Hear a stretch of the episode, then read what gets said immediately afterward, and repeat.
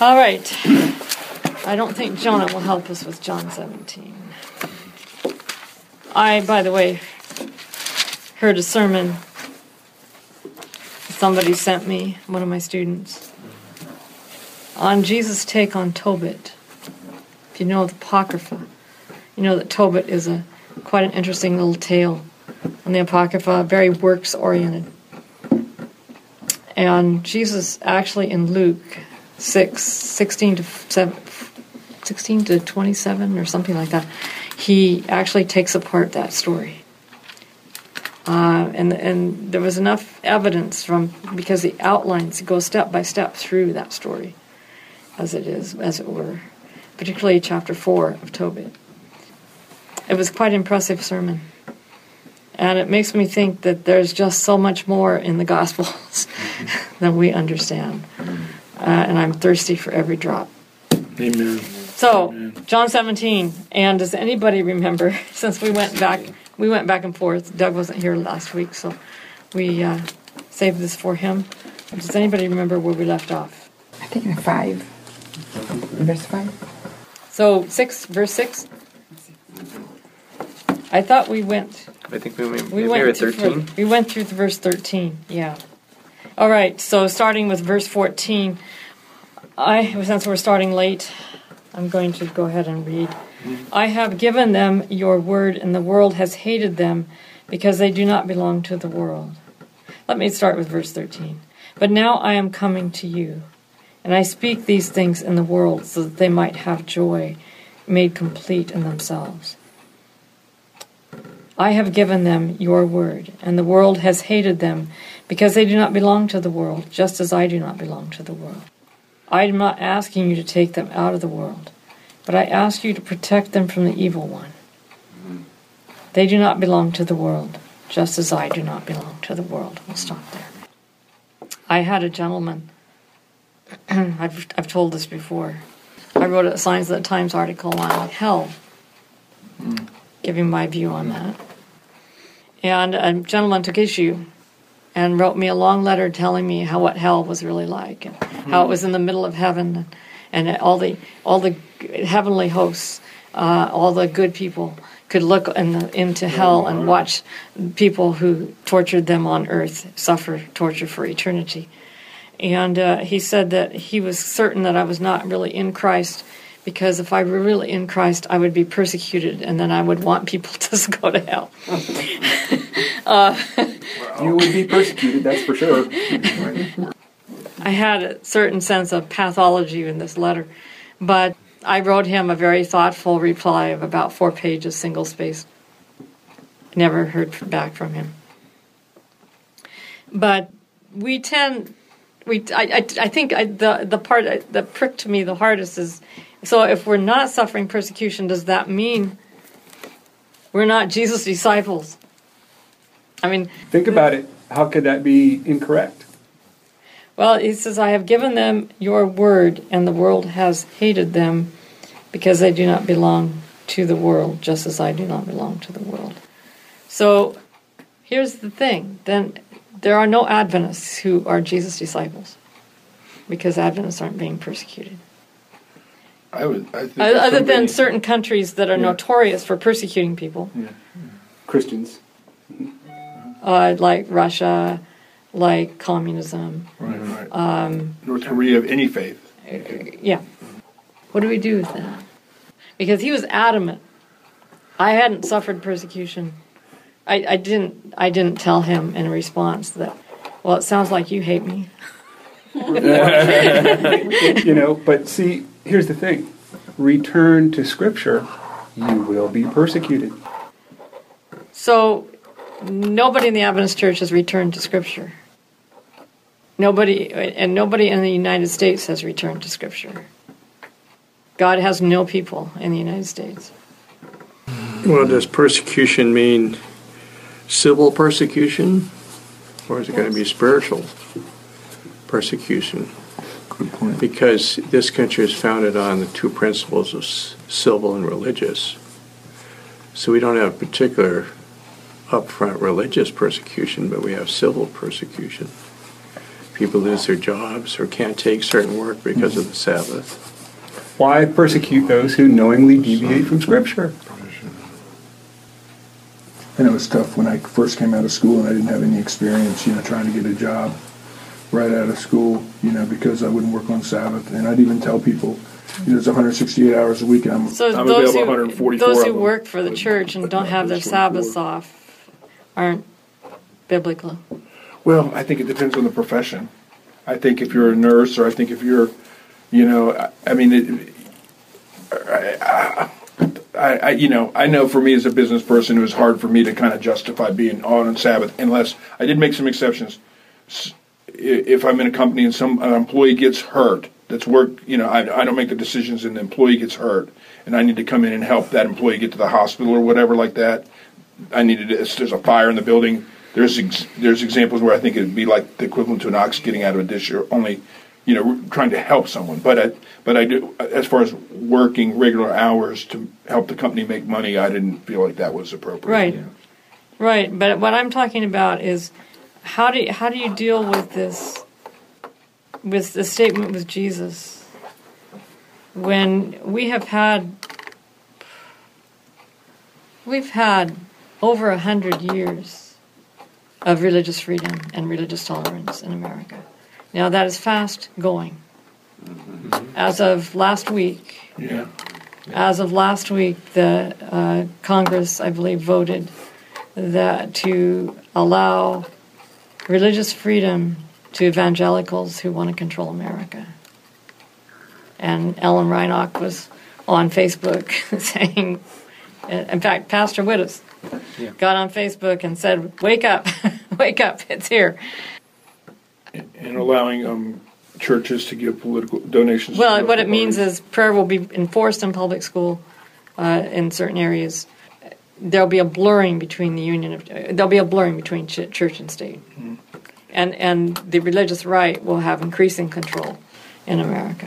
You know, um, I went to public school from kindergarten through sixth grade, and I could remember conversations my parents had. My, my dad was Catholic and my mom was Methodist, and this is before they divorced, um, in the home about no prayer in schools and all that. And, and, and I can remember I, I must have been upset about it. So I was in third grade, and um, we had a test one day, and I raised my hand and I said, Miss Runyon, um, is it true um, that, you know, I can't pray before I take a test?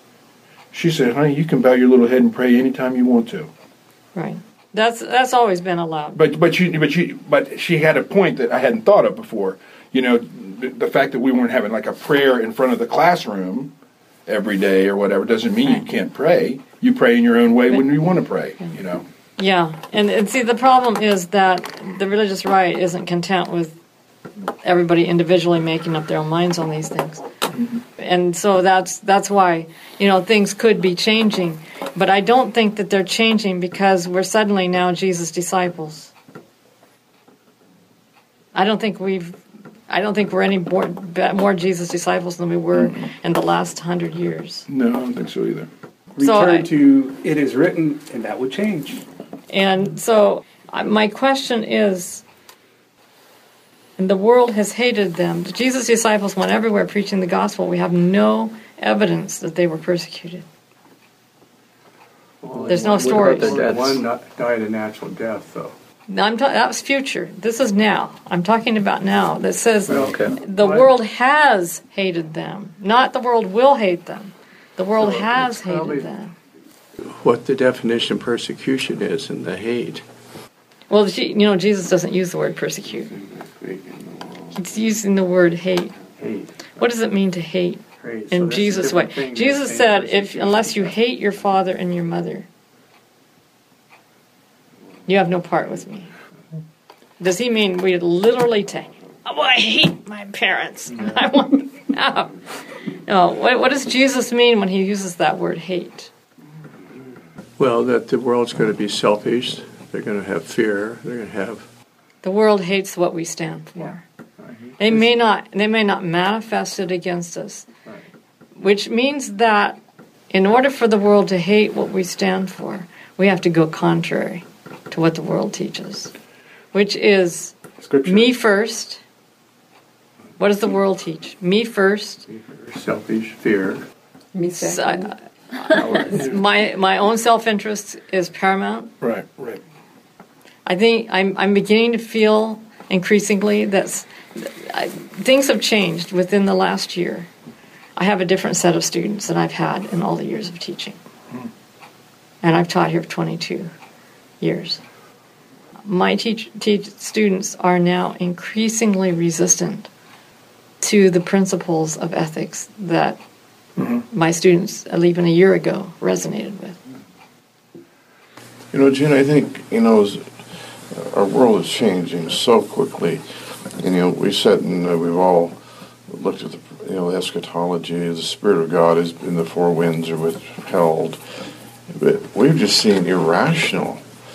Uh, and, and I've experienced some of that, and, and uh, sheesh, I experienced it up at, you know, a clinic, you know, just, there's no reason for, for people to be so hostile. These are professional people. Because you're a Christian or you're a person of faith, you have this hostility toward those things of, uh, and, and we have these battles within our own college, and we, we have, uh, with the difference of beliefs, you know, there isn't this tolerance or acceptance, or, or the Spirit of God softens, and the sons of thunder can, you know, be friends again. But you're seeing this. It's like, Well, see, it- something's happening. It, yeah, it, when God's Spirit withdraws, Yeah. love and trust and trustworthiness go right out the window. Like Honesty, integrity, something's going on. all of those things just go right out the window. So when when we know that this is happening, and you think about what Jesus termed the world, what does Jesus mean by the world? Does he mean the Romans? It's a belief system, I think. Yeah. So, Doesn't he mean the whole world, including the Jewish nation? I'm also curious about what hate means. Weren't weren't you getting at that it's Yeah. rejection? Yeah, it's rejection of the principles. It, it's in, it's an intolerance. Which is that's a perfect word because we have an intolerance for scripture today. And that is kind of the heart of the problem. I mean think about this. You know it is written any woman who prays or prophesies with her head uncovered dishonors her head and that is unacceptable today. Well, it's unacceptable to me because of context. Because I don't see all scripture as linked to as universal in application. That's a very specific Yeah. statement made to a very specific per church in a very specific time and place. And so for that reason, I don't wear my head veiled. Ellen White did not pray and prophesy with her head veiled. ellen white had a meeting with satan she described it to us in the great controversy in the 1885 edition, especially in her meeting with Satan, she described the events that are exactly happening today. I, I believe in what she said, but she did not pray and prophesy with her head covered. When she met with Satan, did she have her head covered? No. When I when I think of the context of hate here, I'm thinking more at an institutional or, or, or social conventional level or formal level, not in terms of hate, in terms of individuals hating you, you know, whatever. Like, but I think like not accepted by. In other words, the system. when she, when Jesus talks about the world, he's talking about the systems and the powers The- yeah. and the structures. Right, right. And that does totally make sense. But keep in mind, the systems and the powers that Jesus is talking about and that he's confronting are very religious and very Bible based. Mm-hmm. And They believe the scriptures. Yeah, that's exactly the same thing that Satan addressed when she met with him. This is out of my personal collection. This is a great controversy between Christ and Satan. Uh, this is the 1885 edition. But listen to what Satan said. And this is exactly what's happening. This is, she writes, says the great deceiver. And I'm on page 337.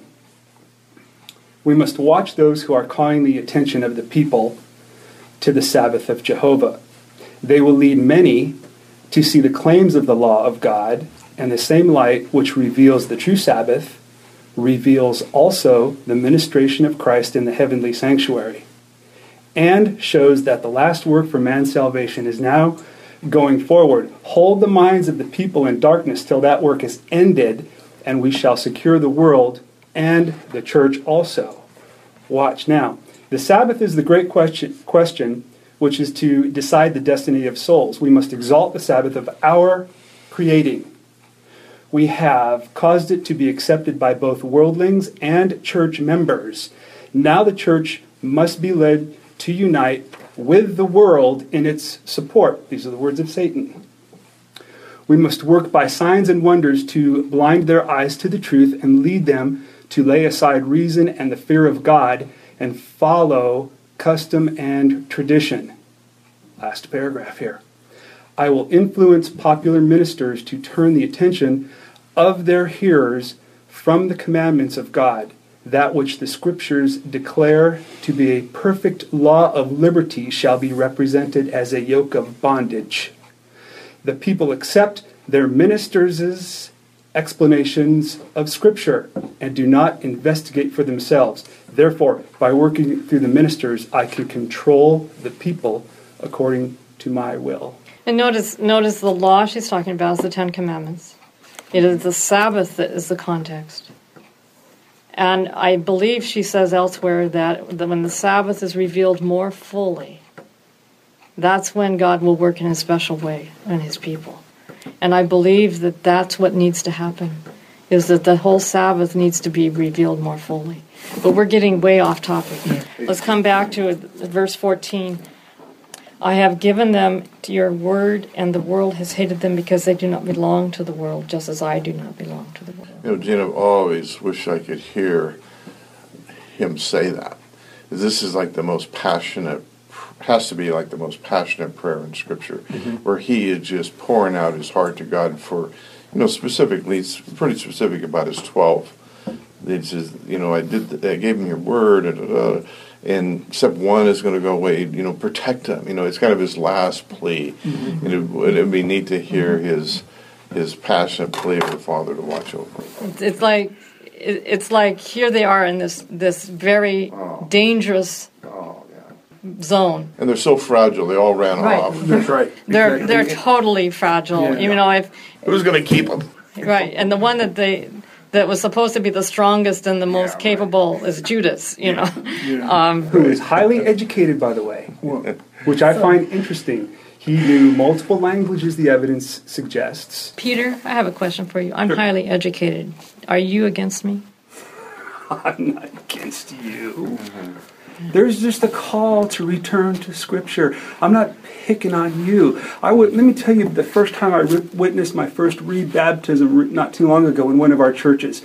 And here's another deviation from Scripture. Scripture says one baptism, not rebaptism. And when I was sitting in in the in, in watching this happen in one of our churches, my heart just sank. It just, But it was what, then what do you do with Ellen White calling for rebaptism sometimes? Scri- Scripture says one baptism, and I'm talking about full immersion in the name of the Father, the Son, the Holy Ghost. One baptism, one body, one spirit, one body, many parts.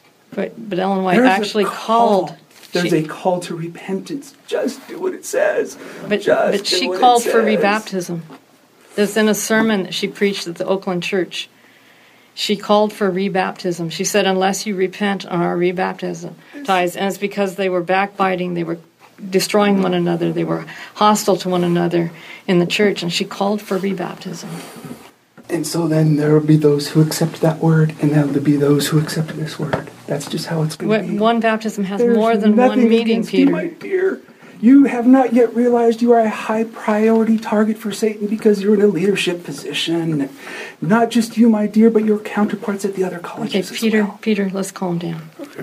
Let's get back Let's to move topic. Okay, Seriously. Yeah. I'm I'm not going to discuss this with you again. Okay. That'd be good. Do it personally, okay? Let me, uh, I have a different translation that it seems a lot more positive to me what Christ is saying. He's pointing out the issues, but the way it's worded here, like 13 says, and I got to read 13, it says, I am coming home to you now. Like, whoa. Mm. I thought, Christ is coming home to you now. Mm-hmm. Like, whoa. But I say these things while I'm still here on the earth so that they may see the importance of daily heart searching conversation with you and experience the full mm. joy that comes from constant unity with you. So we're supposed to be searching daily, constantly, and praying. And then it says 14, I have given them the truth about you, but the selfish world hates them because they have the I antidote think I, to fear and selfishness and are not in harmony with it. I think that word selfish. It says it all. Yeah. That's the world. That's that's what he's saying. That- that- That's that- the world. It's Right. selfish. It's self-focused. And what's in it for me instead of what's in it for God It's in it for me. It's I want control. I want power Mm-hmm. over, and I want I want you to look at me. I want you to listen to me. I want. And that's why God had to remove himself from Christ because he loves. He had to remove himself from Christ and let him die, Because he loves. not because he's selfish. Right. But I think a lot of the world thinks God moved himself away from Because he's Christ. selfish. but he's Yeah. not. He did it because of You, love. you, you abandon your you abandon your son. That's son. that's a great point. Mm-hmm. I I, I Yeah, want to exactly. I want to reiterate that point because you know our our major overthrust is salvation and atonement. What Jesus accomplished at the cross was to dethrone the selfishness of the world and to prove that he is a selfless God. Amen. And the Father and the Son, Ellen White suggests that there never was a, such a, a sundering of the divine powers as at the cross. Mm-hmm. That God was separated from God. Mm-hmm. Mm-hmm. And Jesus' human part didn't really know he could come through death. No.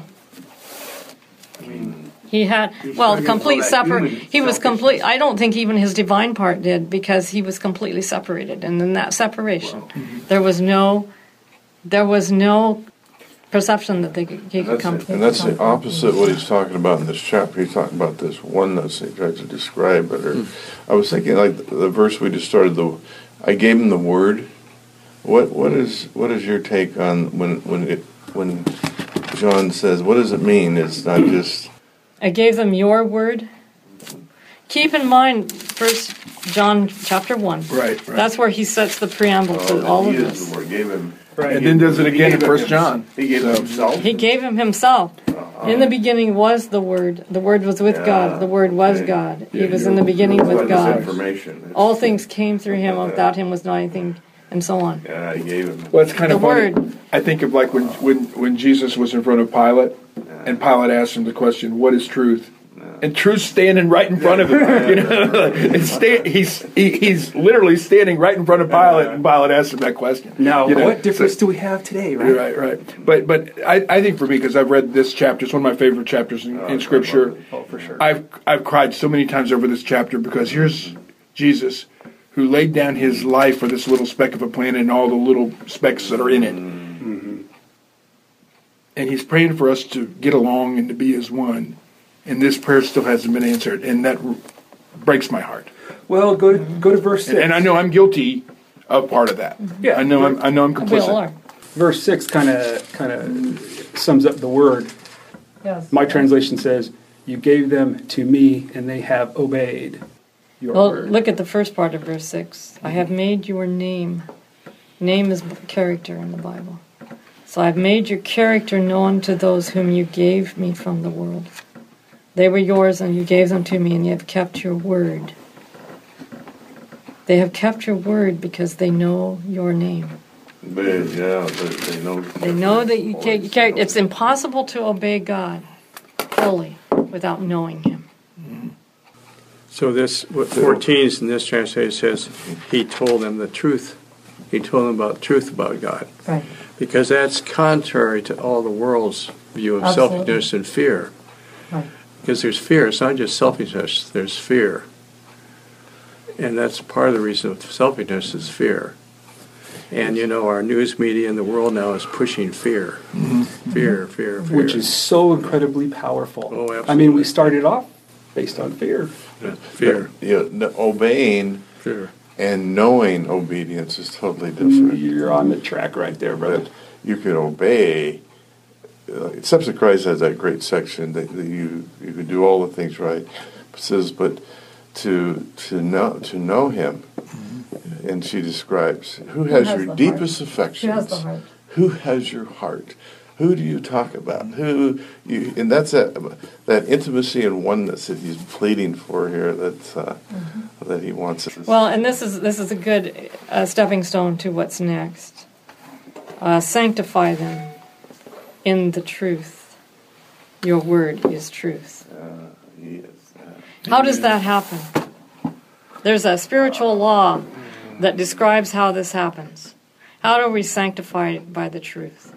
I like by the truth rather than in the truth, although the, it works out to the same point.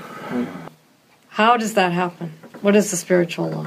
it's the truth about God. It is. It is the truth about God, but how does that work? The sanctification practice, process you're asking about? Or? Look at 2 Corinthians 3. I, I think of it as the example of Jesus. 2 Corinthians 3. I'm talking about the mechanism by which it got works. it. Okay. Um, which chapter? Chapter 7, uh, chapter 2 Corinthians 3, Three. Let's read. verse 17. Now the Lord is the Spirit, and where the Spirit of the Lord is, there is freedom. Amen. And all of us with unveiled faces, seeing the glory of the Lord as though reflected in a mirror, are being transformed from once from into the same image from one degree of glory. For this comes from the Lord who is the Spirit. It is by beholding that we become changed. Amen. Amen. It's God works on the law of transformation, not a law of conformity. Mm-hmm. Or coercion. God, conformity is something that happens externally from external pressure in. In transformation comes from the inside out. God always works from the inside out, Yeah. not from the outside in. That's why Paul says in Romans, it's Romans 12, that we are to be transformed, not conformed. By the renew, be transformed by the renewing of your minds.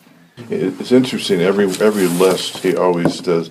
Love me with all your mind and your intellect and your your choice. Love me with all your. He always starts with Heart, heart. soul, mind, and He, strength. he goes after that inner in those lists that he always gives to to change. Love me with all your heart.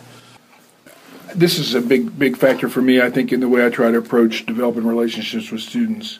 Transformation doesn't occur collectively at a macro level. It occurs one person at a time. Mm-hmm. Understanding that person, like you said, by beholding, you become changed, and you become changed because you understand that person and what makes them tick. So, like, trying to connect with students and, and give them assignments to give them a wide range of flexibility and see them deliver that assignment and understand more about what their interests are, what their passions are, what their talents are. That helps you kind of get them where God would have them go, as opposed to like this. You know, there's one objective truth, and this we all need to conform to this standard. We all need to be like Steve Jobs, or or you know this or that or the other thing, or whatever like you- that. We need to be who we are. You can do it in a group on one on two two premises. If you can present and dialogue with your students in such a way as to engage their reasoning and their understanding and their appreciation for what you're saying. That's number one. And number two, and more importantly, the Holy Spirit is with each of those students in the classroom. That's right. And it is He who works with them individually uh, when you can't be there for every single individual uh, in a classroom of 40. And I've seen things happen in my classroom that I cannot attribute to myself, but I can attribute to the Holy Spirit working on the hearts of my students.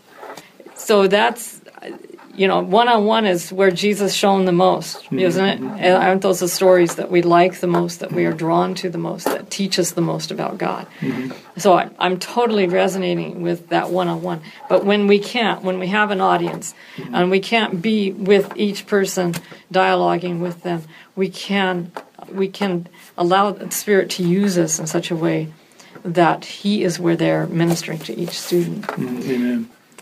I am very convinced that what happens in my classroom uh, can only happen if the Holy Spirit is there and in charge.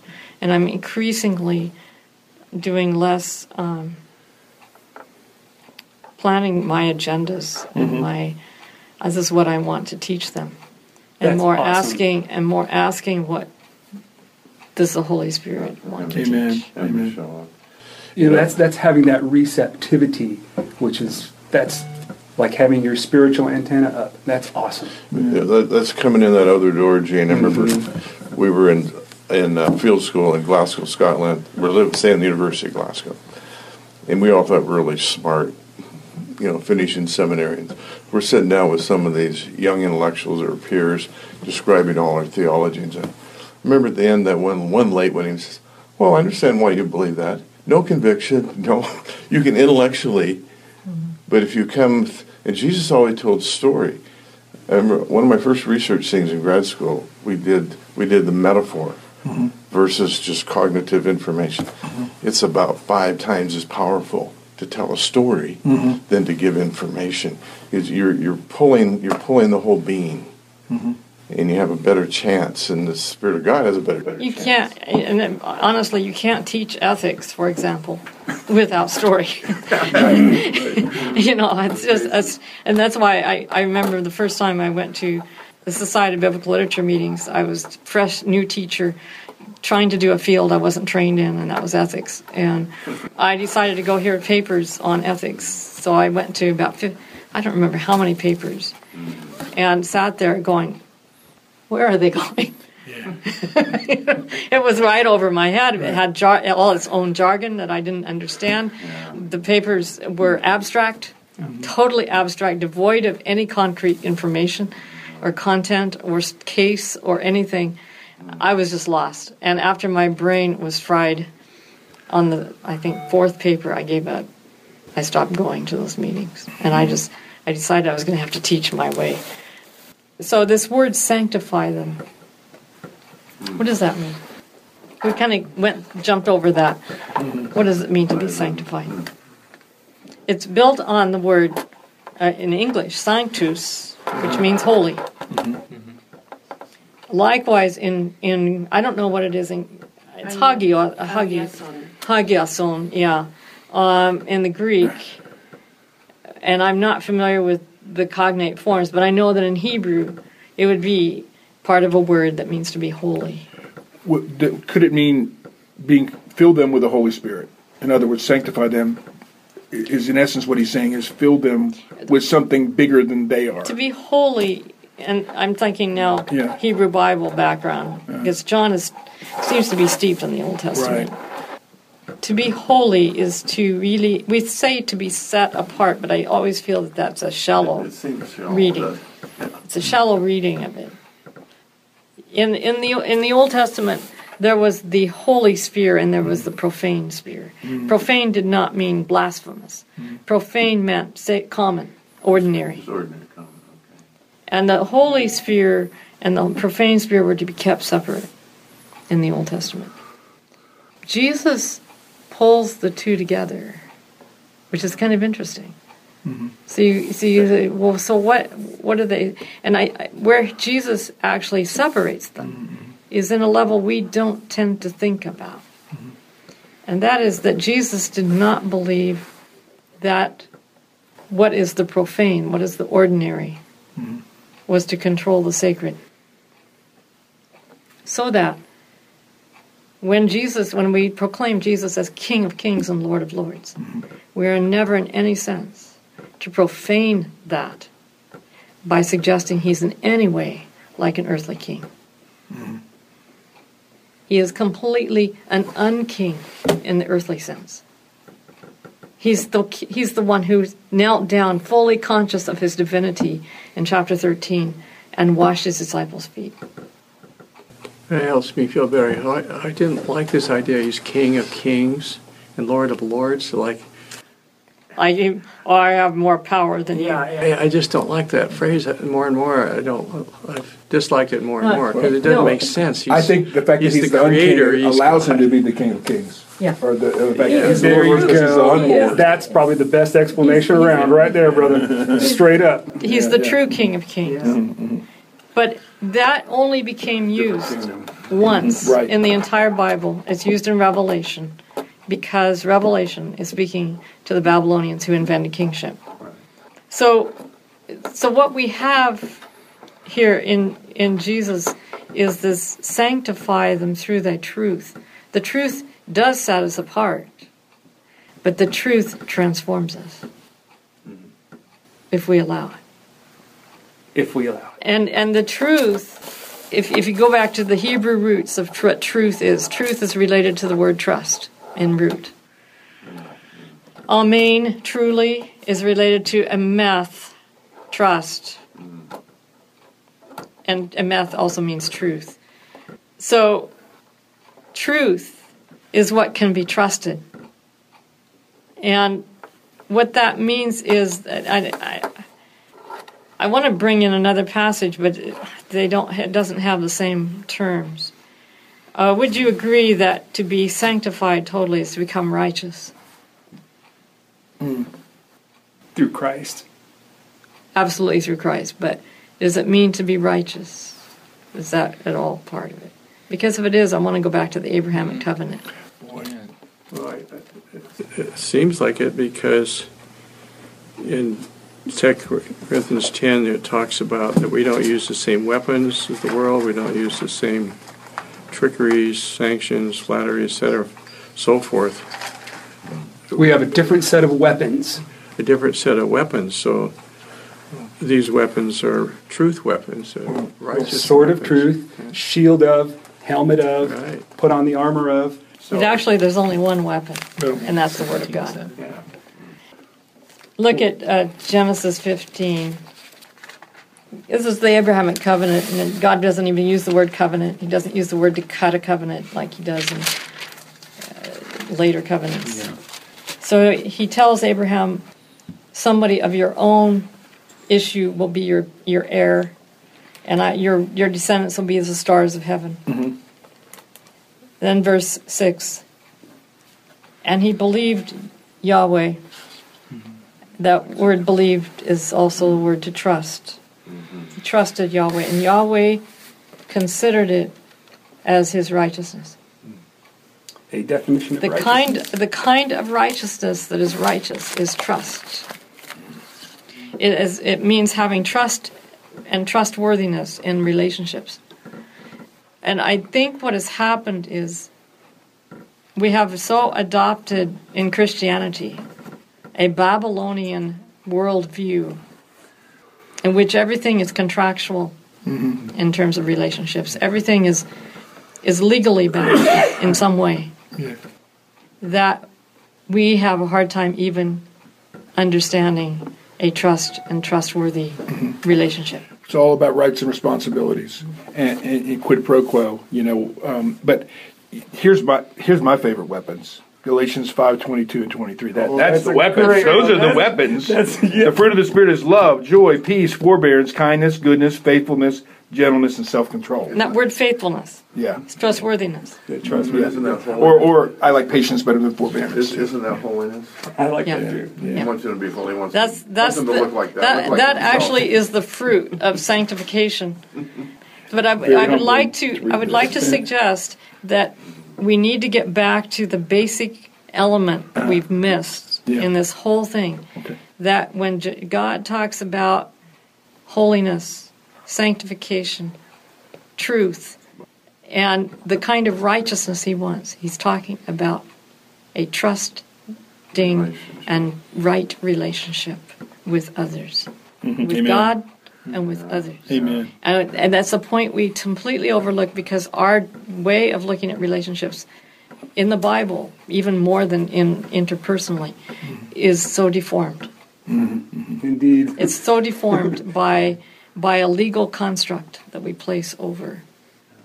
So Ephesians 6 uh, looks like uh, verse 14 talks about uh, stand firm then with the belt of truth buckled around your waist with the breastplate of righteousness in place.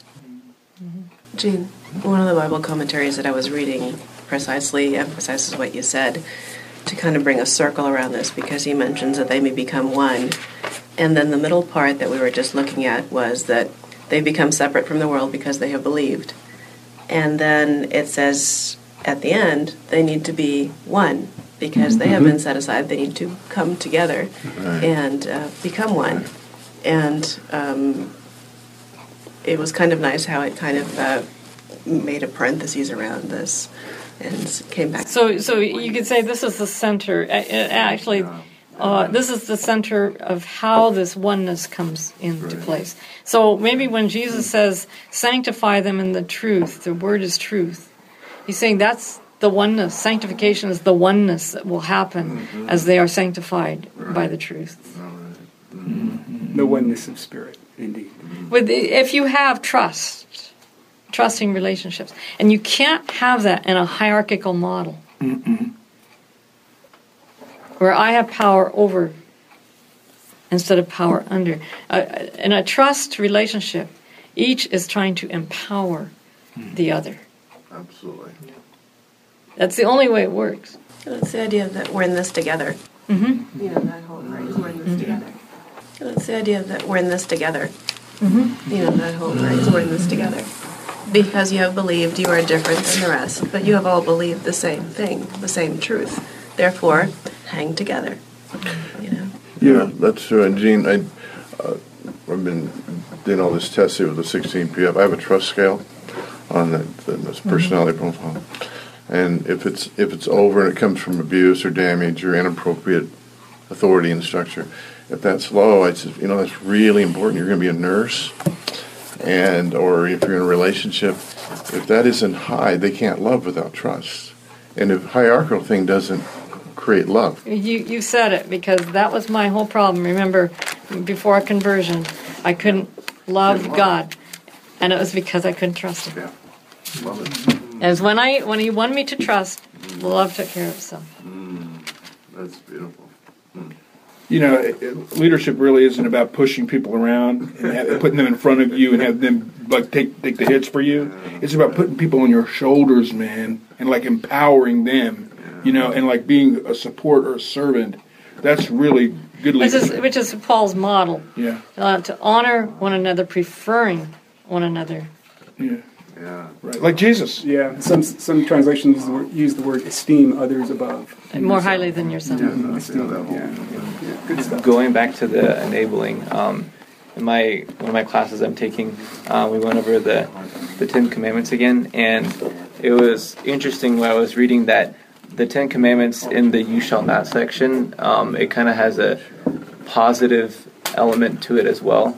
So in in essence, um, one of them saying "You shall not murder," the positive component would be to "You shall promote life." And so, given that the Ten Commandments is based upon love and how we're supposed to love and interact with each other, that that was interesting. How that, that the Ten Commandments not only like it, it Yeah. enables us. And, uh, This, this is an example of how I That's beautiful. I uh, can see all roads in Scripture leading to the same place. yeah. Who God is, what kind of relationship He wants with us. All right, let's have a quick closing prayer. Gracious Father, we ask not only that here your Spirit be manifested to us, but as we go from this place, may we sense His presence. May we allow Him in to our minds and hearts that He may transform us into your likeness. And may we then go out to the world and allow Him to work with those, with us, and with those whom we minister to, to bring them to a clear understanding of your character. We thank you in Jesus' name. Amen.